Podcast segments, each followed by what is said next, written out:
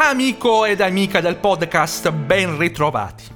Nell'episodio di oggi ti voglio parlare degli aggiornamenti che dal primo di ottobre hanno interessato già tutti i datori di lavoro domestico e gli oltre 850.000 addetti regolarmente assunti in questo settore, un settore ormai, lo sappiamo, strategico in Italia, considerata l'inesistenza da sempre di politiche di welfare nel nostro paese.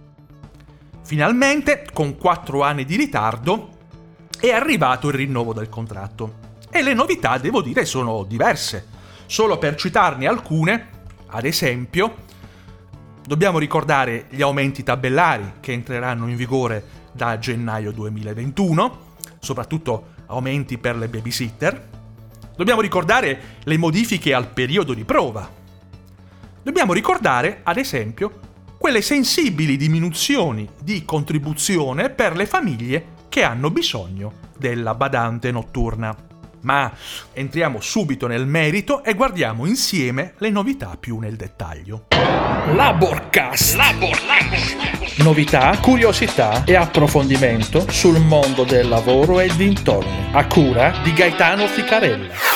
Abbiamo anticipato nella introduzione all'episodio di oggi che molteplici sono le novità introdotte dal nuovo contratto collettivo nazionale di lavoro dei domestici.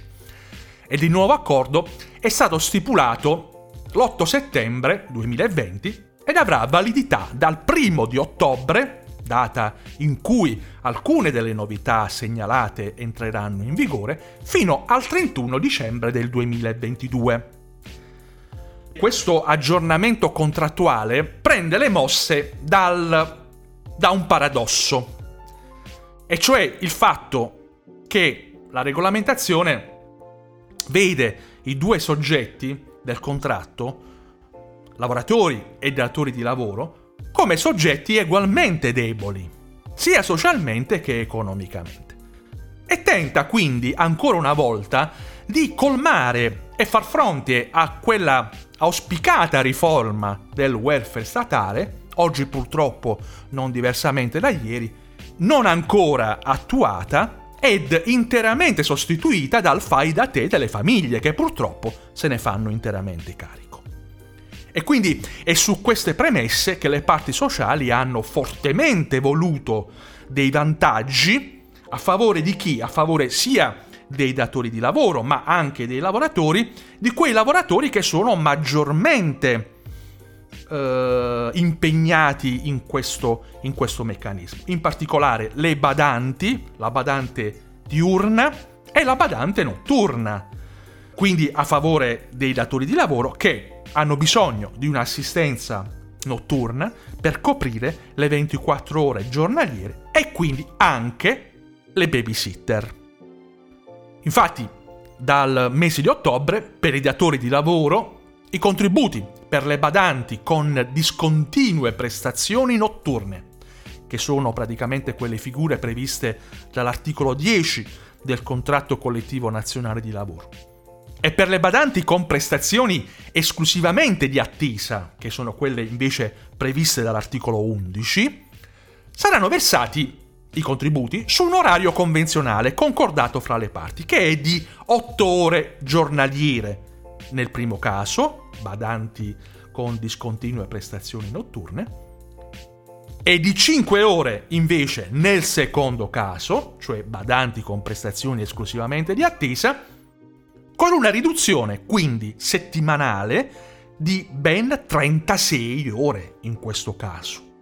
Quindi, ecco, semplificando, per le famiglie questo significa fondamentalmente risparmiare circa 25 euro a settimana di contributi versati nel caso della badante notturna e di un risparmio di circa 37,44 euro se si ha bisogno di una lavoratrice per prestazioni di attesa. Direi ottimo. Perché? Perché in parole povere questo si traduce in risparmi per le famiglie che vanno tra i 1300 euro e i 1950 euro l'anno. Risparmi che ad esempio in alcuni casi possono servire anche per incentivare o rendere maggiormente attrattivo il lavoro regolare in un comparto che tanto ha dato nella fase emergenziale e che è chiamato a svolgere un ruolo essenziale, lo sappiamo, nel nostro paese, considerate appunto le stime sull'invecchiamento demografico. Quindi, forse, ad esempio, oggi più di ieri, è molto più conveniente assumere anche la lavoratrice che spesso si chiama in sostituzione della titolare. I vantaggi invece previsti dal nuovo contratto per i lavoratori, quindi le stesse badanti, c'è da segnalare che dall'anno nuovo, quindi dal prossimo 1 gennaio 2021, i collaboratori domestici avranno diritto a ricevere un aumento in busta paga, il cui valore medio calcolato appunto sulla posizione, sulla figura della badante per persone autosufficienti conviventi, sarà di 12 euro lordi al mese, sempre per 13 mensilità, con un importo più o meno similare anche per tutte le altre figure contrattuali, quindi anche per i collaboratori domestici a ore. Da segnalare a tal proposito la nuova terminologia, inoltre, che viene utilizzata riguardo alle precedenti classificazioni. Infatti la nuova regolamentazione contrattuale abolisce le vecchie diciture di golf, badanti, babysitter, sostituendo mm, questa classificazione con il nuovo riferimento alle assistenti familiari. E ancora, da segnalare che per le badanti conviventi che assistono due o più persone anziane nella stessa, nella stessa abitazione avranno diritto ad avere 100 euro lordi in più al mese in busta paga. Veniamo ora a quelle che sono le novità sotto il profilo formativo delle assistenti familiari. Anche questo è un punto sul quale il nuovo contratto collettivo nazionale di lavoro ci ha messo del suo e lo ha fatto puntando soprattutto sulla quantità e sulla qualità della formazione.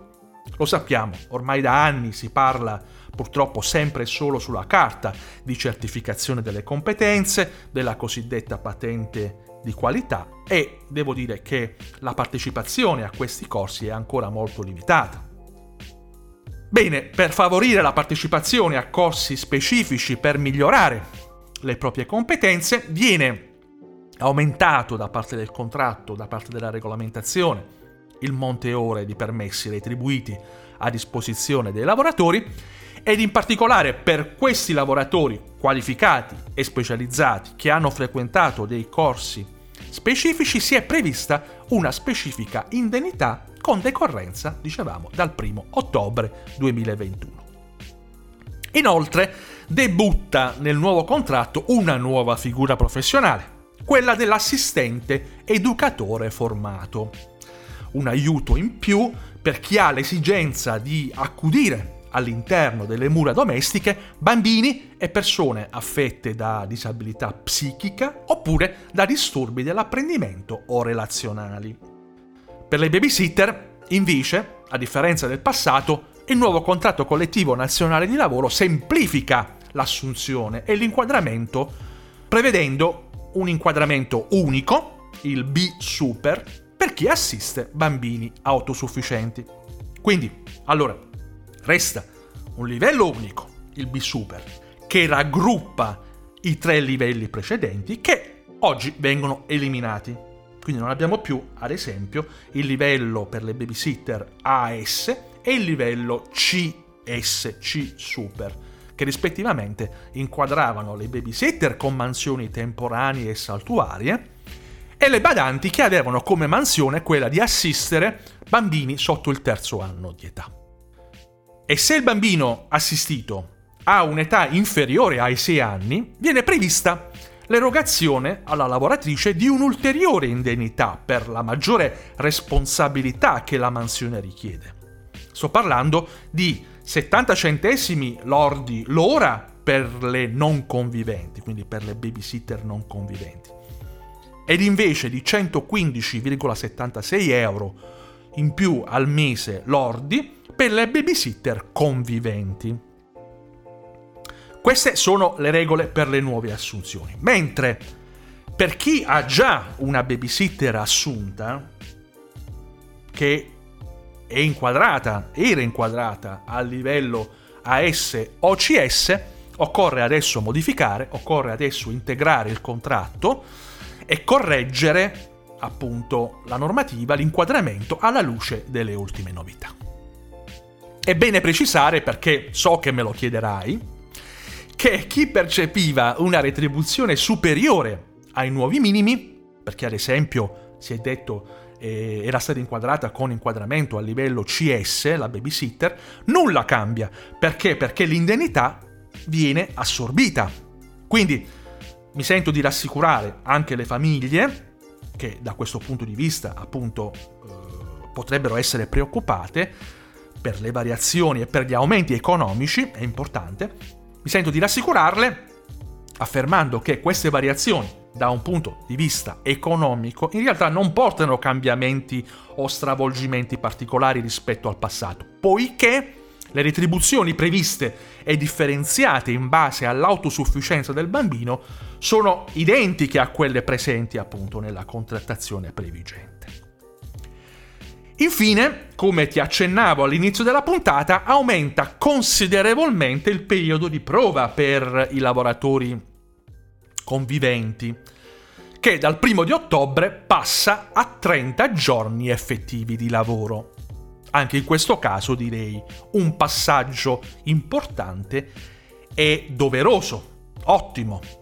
Infatti, se devi provare oggi il lavoratore convivente in quelle delicate mansioni che sono proprie di chi si candiderà ad occuparsi della famiglia, della casa e ancora di più per chi sarà adibito o sarà addetto all'assistenza di disabili, di persone anziane, di bambini, avrai maggior tempo a disposizione per valutarne le capacità, per valutarne le qualità e per valutarne le competenze sul campo. Quindi personalmente, ripeto, giudico come ottima questa previsione contrattuale perché è sinonimo di maggior tutela per entrambe, lavoratore e datore di lavoro, che prima di rendere definitivo il rapporto hanno ora un maggior margine di tempo a disposizione per rendere definitivo il rapporto e quindi hanno maggior tempo a disposizione per conoscersi e per fare tutte le valutazioni necessarie. Bene, anche l'episodio di oggi finisce qui. Io ti ringrazio per essere arrivato fino alla fine e spero con questo mio episodio di averti dato delle informazioni utili. Ovviamente poi magari le approfondiremo. Lo faremo nei prossimi episodi del podcast. Ora però tocca a te. Fammi sapere tu cosa ne pensi. Inviami tu un feedback se vuoi. Fammi delle domande, fammi sapere se sei curioso di sapere qualcos'altro, appunto proprio su questo argomento o su questi argomenti. Puoi contattarmi sui social, vieni a trovarmi sul mio sito www.studioficarella.it dove puoi iscriverti alla mia newsletter o dove puoi prenotare ad esempio un appuntamento con me in studio o una video call su Skype, su Meet o su Zoom. E poi iscriviti sul canale Telegram, chiocciolina Studio Ficarella Channel. Iscriviti per poter ricevere in questa maniera delle infopillole quotidiane in materia di lavoro e di fisco. E infine, soprattutto, seguimi sempre su questo podcast per non perderti i miei prossimi episodi. Alla prossima, ciao!